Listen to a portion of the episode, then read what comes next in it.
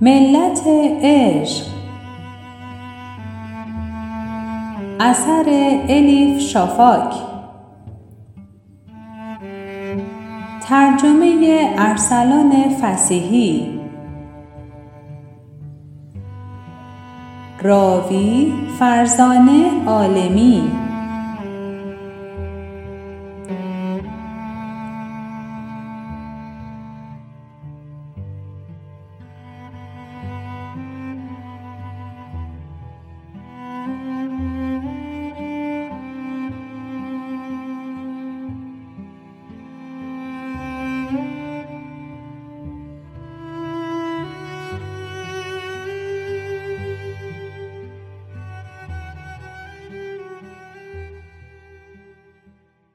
به اللا گفته بودند کسی چیزی درباره نویسنده نمی‌دونه. فقط این رو گفته بودند که مردی اسرارآمیز و ساکن هلنده. اسمش عین ز زاهاراست با هیچ آژانس ادبی هم قرارداد نداره. دست نوشته رمانش رو که حدود 300 صفحه می شود از آمستردام پست کرده. یک کارت پستال هم کنارش سنجاق کرده. روی کارت پستال عکس مزرعه های گل لاله بود که زیبایی گل های صورتی، زرد و کبودش چشم رو خیره می کرد. پشت کارت هم یادداشتی بود که با خطی ظریف نوشته شده بود.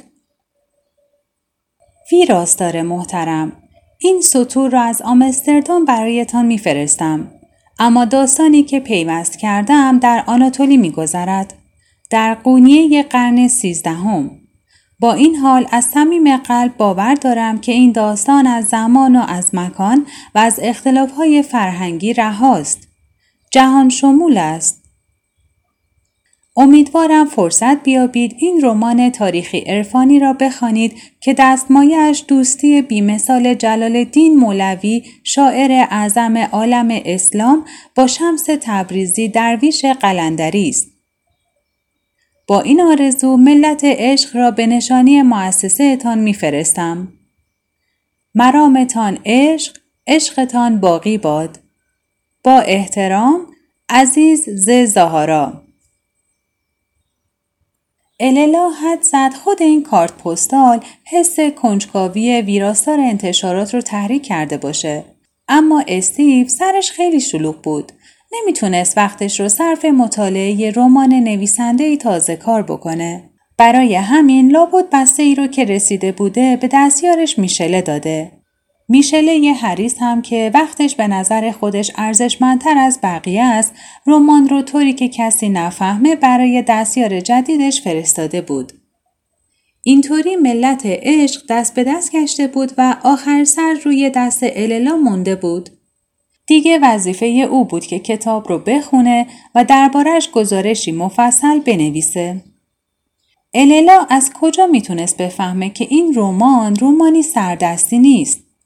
از کجا می‌تونست بفهمه که این کتاب به کلی جریان زندگیش رو عوض می‌کنه؟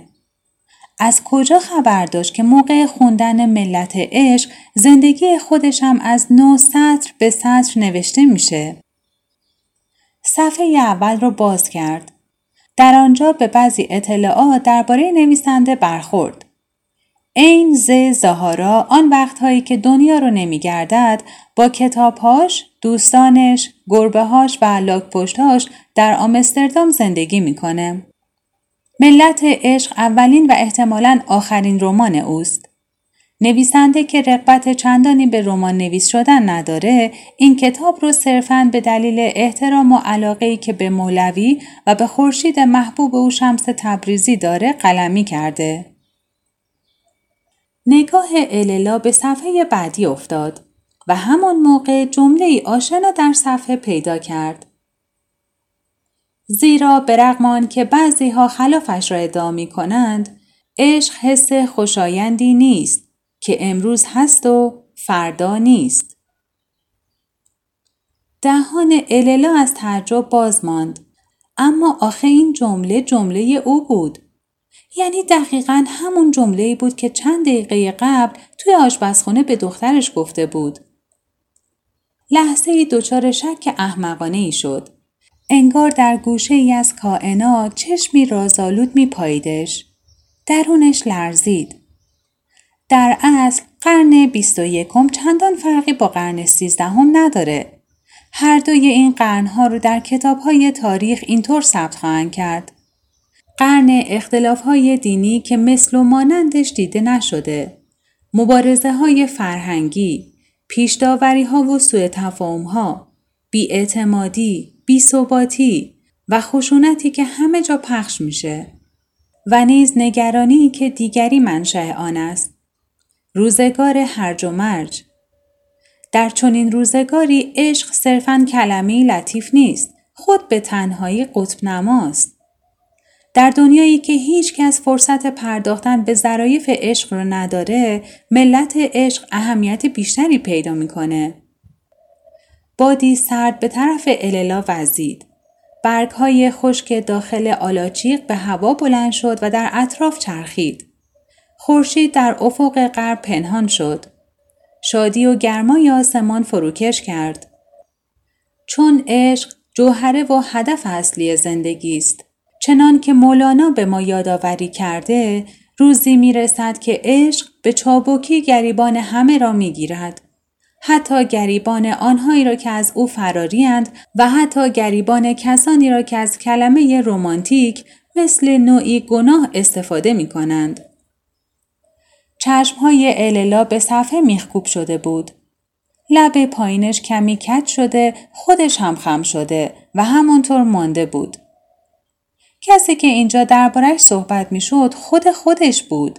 اگه نوشته شده بود حتی گریبان خانم خانهداری به اسم اللا روبینشتاین که سه بچه دارد و نزدیکه های بستان زندگی می کند هم همینقدر تعجب می کرد نه بیشتر. صدایی از درونش گفت پوشه رو کناری بگذارد. فورا برود داخل خانه به میشله تلفن کند و بگوید که این کتاب عجیب و غریب را نمی‌خواند. اما زیاد دو دل نموند. نفسی عمیق کشید و سفر را ورق زد و به این ترتیب در یکی از شبهای ملایم ماه مه خواندن رمان نویسنده ای رو شروع کرد که حتی اسمش رو نشنیده بود و دنیایی رو تعریف می کرد که اللا هیچ چیز دربارش نمی‌دونست. ملت عشق. این ز زهارا ما زبان را ننگریم و قال را. ما درون را بنگریم و حال را. موسیا آدابدانان دیگرند. سوخت جان و روانان دیگرند. ملت عشق از همه دینها جداست. عاشقان را ملت و مذهب خداست. مصنوی معنوی دفتر دوم. خیلی وقت پیش بود. به دلم افتاد رومانی بنویسم. ملت عشق. جرأت نکردم بنویسمش. زبانم لال شد. نوک قلمم کور. کفش آهنی پایم کردم. دنیا را گشتم آدمهایی شناختم قصه هایی جمع کردم. چندین بهار از آن زمان گذشته کفش های آهنی سوراخ شده. من اما هنوز خامم هنوز هم در عشق همچو کودکان ناشی. مولانا خودش را خاموش مینامید یعنی ساکت. هیچ به این موضوع اندیشیده ای که شاعری آن هم شاعری که آوازش عالمگیر شده انسانی که کاروبارش هستیش چیستیش حتی هوایی که تنفس می‌کنه چیزی نیست جز کلمه ها و امضاش رو پای بیش از پنجاه هزار بیت پرمعنا گذاشته چطور میشه که خودش رو خاموش بنامد؟ کائنات هم مثل ما قلبی نازنین و قلبش تپشی منظم داره. سالهاست به هر جا پا گذاشتم آن صدا را شنیدم. هر انسانی را جواهری پنهان و امانت پروردگار دانستم به گفته هایش گوش سپردم. شنیدن رو دوست دارم. جمله ها و کلمه ها و حرف ها رو. اما چیزی که وادارم کرد این کتاب رو بنویسم سکوت محض بود. اغلب مسافران مصنوی بر این نکته تاکید می کنند که این اثر جاودان با حرف ب شروع شده. نخستین کلمهش بشنوست. یعنی میگی تصادفی شاعری که تخلصش خاموش بوده ارزشمندترین اثرش رو با بشنو شروع می‌کنه؟ راستی خاموشی رو میشه شنید؟ همه بخش های این رمان نیز با همان حرف بی صدا شروع میشه. نپرس چرا؟ خواهش می‌کنم. جوابش رو تو پیدا کن و برای خودت نگه دار. چون در این راه ها چنان حقایقی هست که حتی هنگام روایتشون هم نباید از پرده راز درآیند. این ز زهارا آمستردام 2007 مقدمه بحران های سیاسی، مبارزه های بیپایان بر سر حاکمیت، نزاهای دینی، دعواهای مذهبی. آناتولی در قرن سیزدهم شاهد همه اینها بود. در غرب صلیبی هایی که گویا آزم آزادی بیت المقدس بودند قسطنطنیه را اشغال و غارت کرده و به این ترتیب زمینه فروپاشی امپراتوری بیزانس را فراهم آورده بودند. در شرق نبوغ نظامی چنگیزخان سبب شده بود قشون منظم مغول به سرعت همه جا را تسخیر کند. در همان حال که بیزانس میکوشید عراضی، رفاه و اقتدار از دست رفته را بازیابد، خانات ترکم که در آن میان مانده بودند با یکدیگر می جنگیدند. در آن قرن چنان اختشاش و قائلی حاکم بود که نظیرش تا آن زمان دیده نشده بود. مسیحیان با مسیحیان، مسیحیان با مسلمانان، مسلمانان نیز با مسلمانان در حال ستیز بودند. به هر سوی می رفتید دشمنی و خصومت به هر طرفی می چرخیدید استراب و حرس و طمع به هر که برمیخوردید نگرانی از بابت آینده می‌دیدید انتظاری پرتنش درست در میانه این حیاهو در شهر قونیه عالمی مسلمان زندگی می کرد.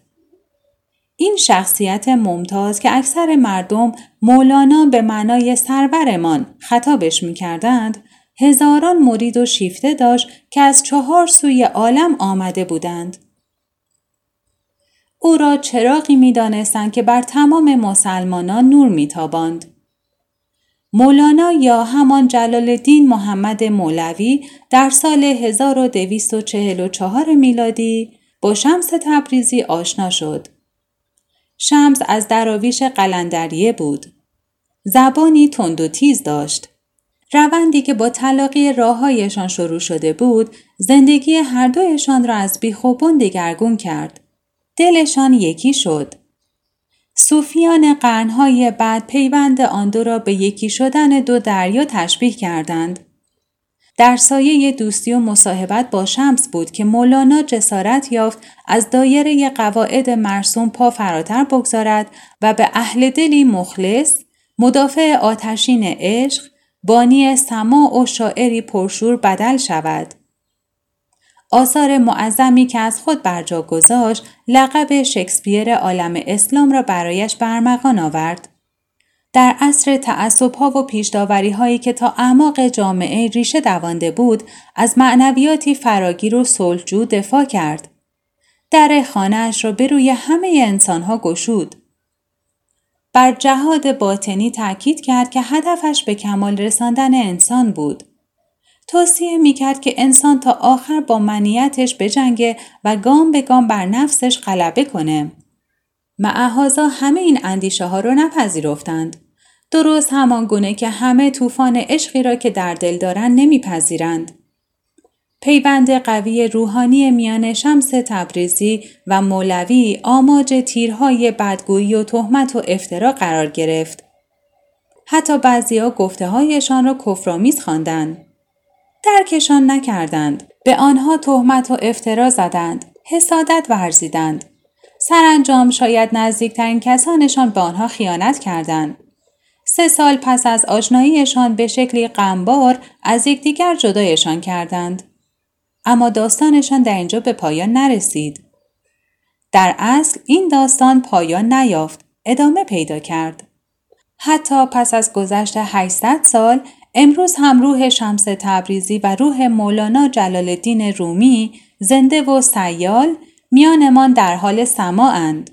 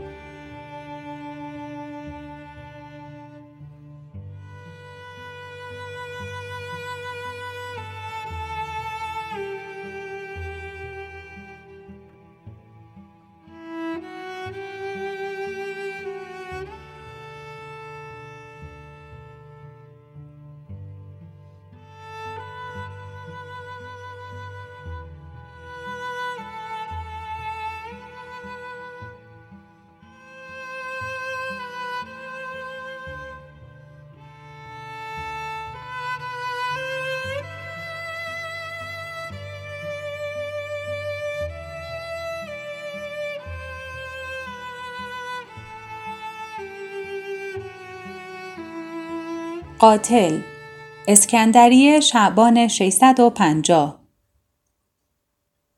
بیشک دیگه زنده نیست. خیلی وقته که مرده. اما هر جا که میرم چشاش با منه. مثل دو سنگ سیاه و شوم آویخته از آسمون تعقیبم می‌کنه. امیدوار بودم با دور شدن از قونیه با فرار کردن به دور دست ها از شر این خاطره که مثل مته مغزم رو سوراخ می‌کنه خلاص بشم. هنوزم فریادش در مغزم میپیچه.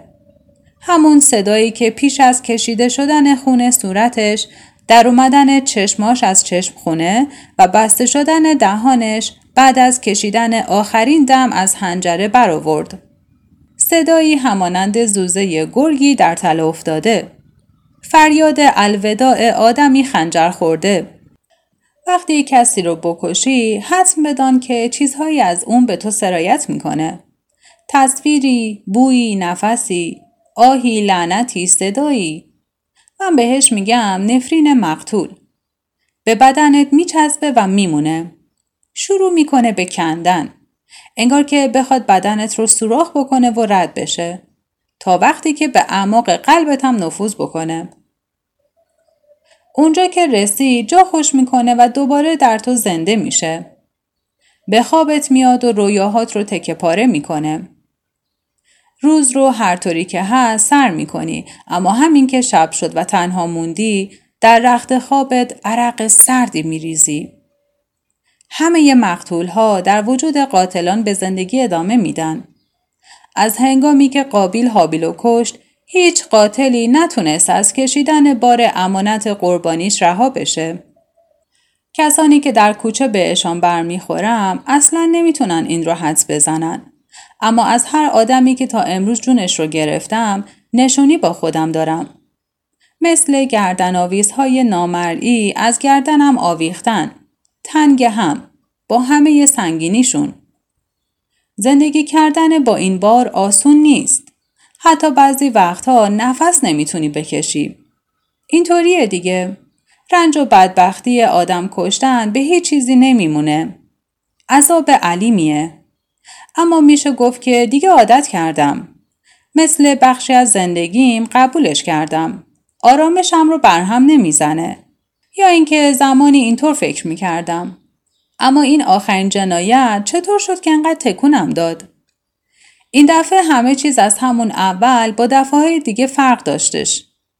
مثل اینکه کار رو چطور پیدا کردم یا اینکه باید بگم که کار چطور منو پیدا کرد. سال 645 آخرای پاییز بود.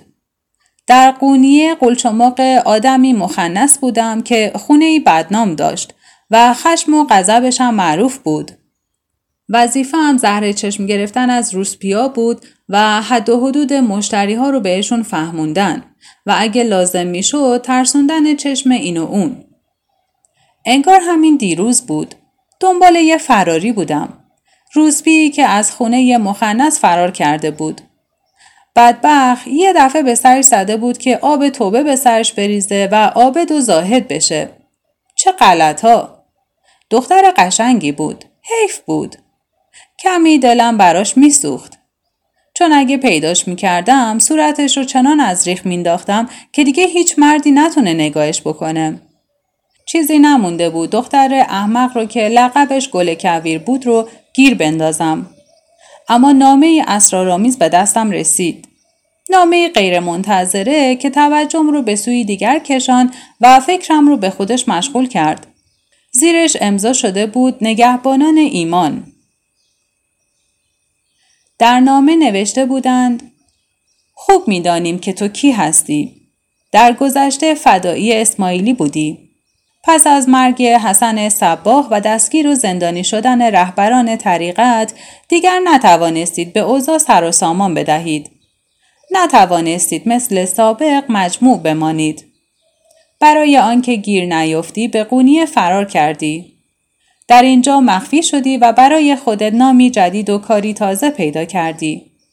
الان برایت کاری داریم که انگار جامعه است به قامت تو دوخته شده. در نامه نوشته بودند که برای موضوعی بسیار مهم به خدماتم نیاز دارند. اطمینان می‌دادند که پاداش خوبی در انتظارمه. اگه پیشنهاد نظرم رو جلب می کرد پس از نماز مغرب باید به می‌خونه مشهور می رفتم. محل ملاقاتم اونجا بود.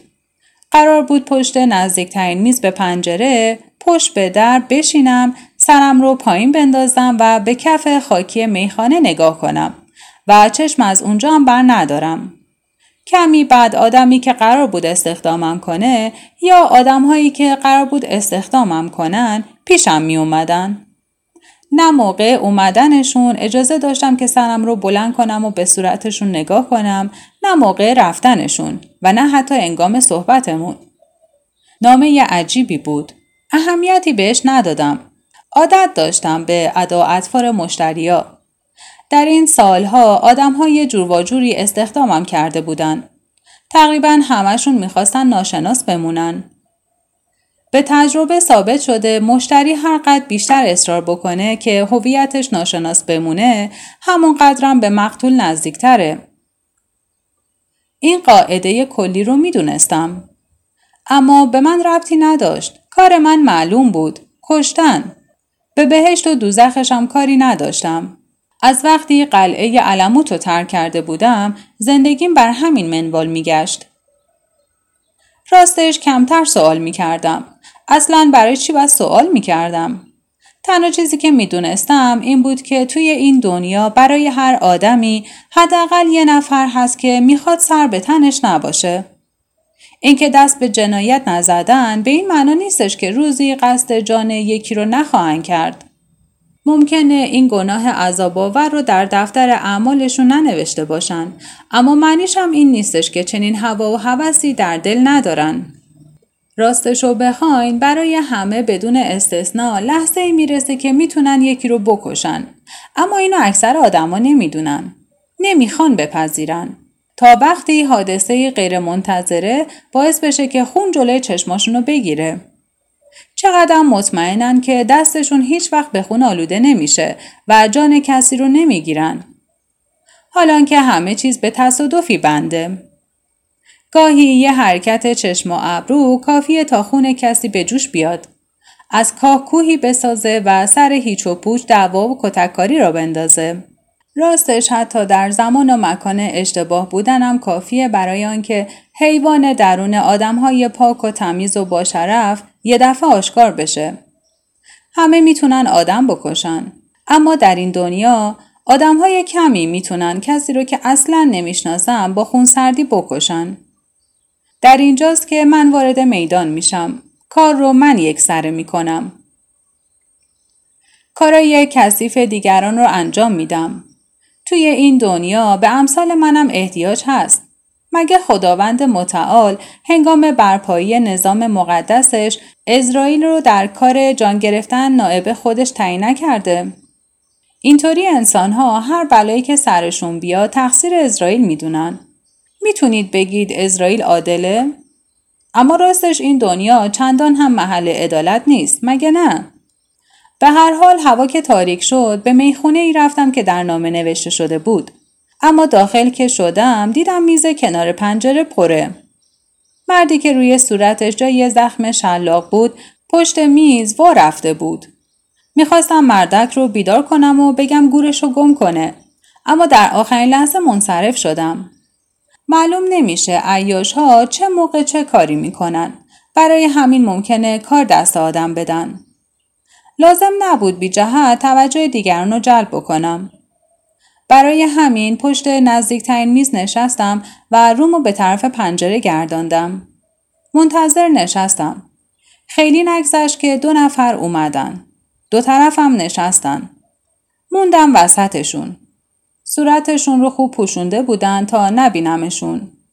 اما نیازی نبود صورتشون رو ببینم تا بفهمم که هر دو چقدر جوان، گیج و قافلن.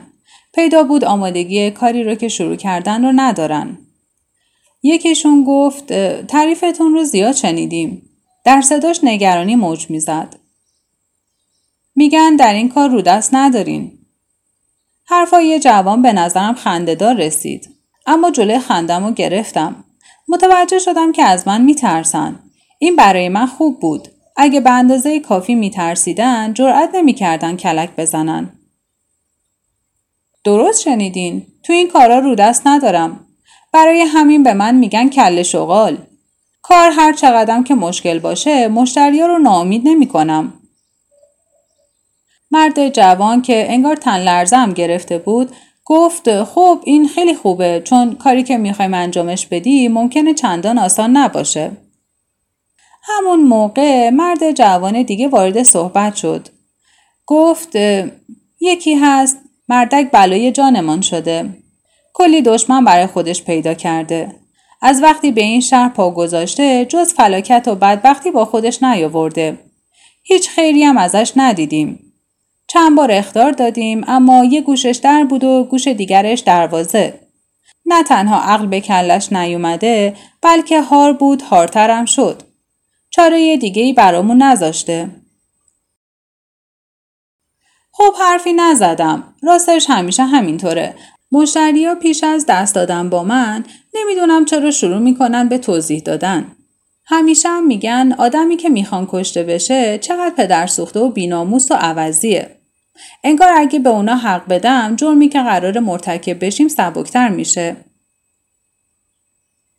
گفتم فهمیدم. خب این آدم کی هست؟ اینطوری که پرسیدم دست باچه شدن. حرفای بی سر و ته زدن. گفت کافری که به دین و ایمان پشت کرده. سرکشی که کار رو به بیحرمتی و کف کشونده. درویشی فاسد. آخرین کلمه رو که شنیدم موهای تنم سیخ شد. فکرهای مختلفی از ذهنم گذشت. حسابم به هم ریخت. تا آن روز همه جور آدمی کشته بودم. جوون، پیر، مرد، زن، سالم، علیل. اما درویش یعنی کسی که خودش رو وقف دین و ایمون کرده بینشون نبود. منم برای خودم اعتقاداتی داشتم. راستش نمی‌خواستم غضب خدا رو به جان بخرم. چون با همه این حرفا از خدا میترسیدم. گفتم متاسفم آقایون. پیشنهادتون رو قبول نمی کنم. دلم نمی‌خواد دستم به خون درویش آلوده بشه. کس دیگه ای رو برای این کار پیدا کنین. پا شدم که برم اما یکی از جوانها التماس کنان دستم گرفت. گفت خواهش می‌کنم جواب رد ندین. دستمزدتون هر چقدر باشه حاضریم که دو برابرش رو بدیم. یه دفعه تصمیم گرفتم و پرسیدم اگه سه برابرش رو بخوام اون وقت مطمئن بودم نمی‌تونن همچو دستمزد بالایی رو بپردازن. اما چیزی که اصلا انتظارش رو نداشتم شد. بعد از لحظه ای مکس هر دو گفتن پیشنهادم رو قبول می‌کنن. دوباره سر جام نشستم. مخم داشت سوت می‌کشید. راستش پول خوبی بود. اگه این قتل رو مرتکب می شدم می تونستم سالهای سال راحت زندگی کنم. دیگه لازم نبود نگران پول شیربها باشم. می‌تونستم فوری ازدواج بکنم و بدون اینکه فکر نون شب باشم راحت زندگی کنم. با توجه به وضعیتی که داشتم و پولی که دستم رو می‌گرفت دیگه برام درویش و غیر درویش فرقی نمی‌کرد. جون همه رو می‌تونستم بگیرم. از کجا می‌دونستم در اون لحظه بزرگترین اشتباه زندگیم رو مرتکب شدم و بعد از پشیمونی آرزوی مرگ می‌کنم. از کجا می‌دونستم کشتن این درویش چقدر سخت خواهد بود و حتی بعد از مرگش هم تیزی نگاه های همچون خنجرش رو بر سینم حس خواهم کرد. از زمانی که شمس رو در حیات کشتم و جسدش رو در چاه انداختم پنج سال میگذره. هنوزم صدای برخورده تنش با آب رو نشنیدم. هیچ صدایی از چاه در نیومد. انگار بدن درویش به جای افتادن توی آب به عرش صعود کرد. از وقتی که مرده یه شبم بدون کابوس نگذشته و هنوز هم هر وقت به چشمه برکهی، حوزی یا هر جای دیگه ای نگاه می کنم که آب جمع شده وحشتی سر تمام وجودم رو در بر می‌گیره. دستام میلرزه و حال تهوع پیدا می کنم. هر وقت به یاد اون شب میافتم دولا میشم و بالا میارم. انگار بخوام هرچی در درونم انباشته شده از بدنم خارج کنم. خارج کنم و خلاص بشم. دستام، پاهام همه شده پوست و استخون. چه شگفت انگیز. اون مرده اما هنوز زندگی می‌کنه. من اما هر روز میمیرم و باز میمیرم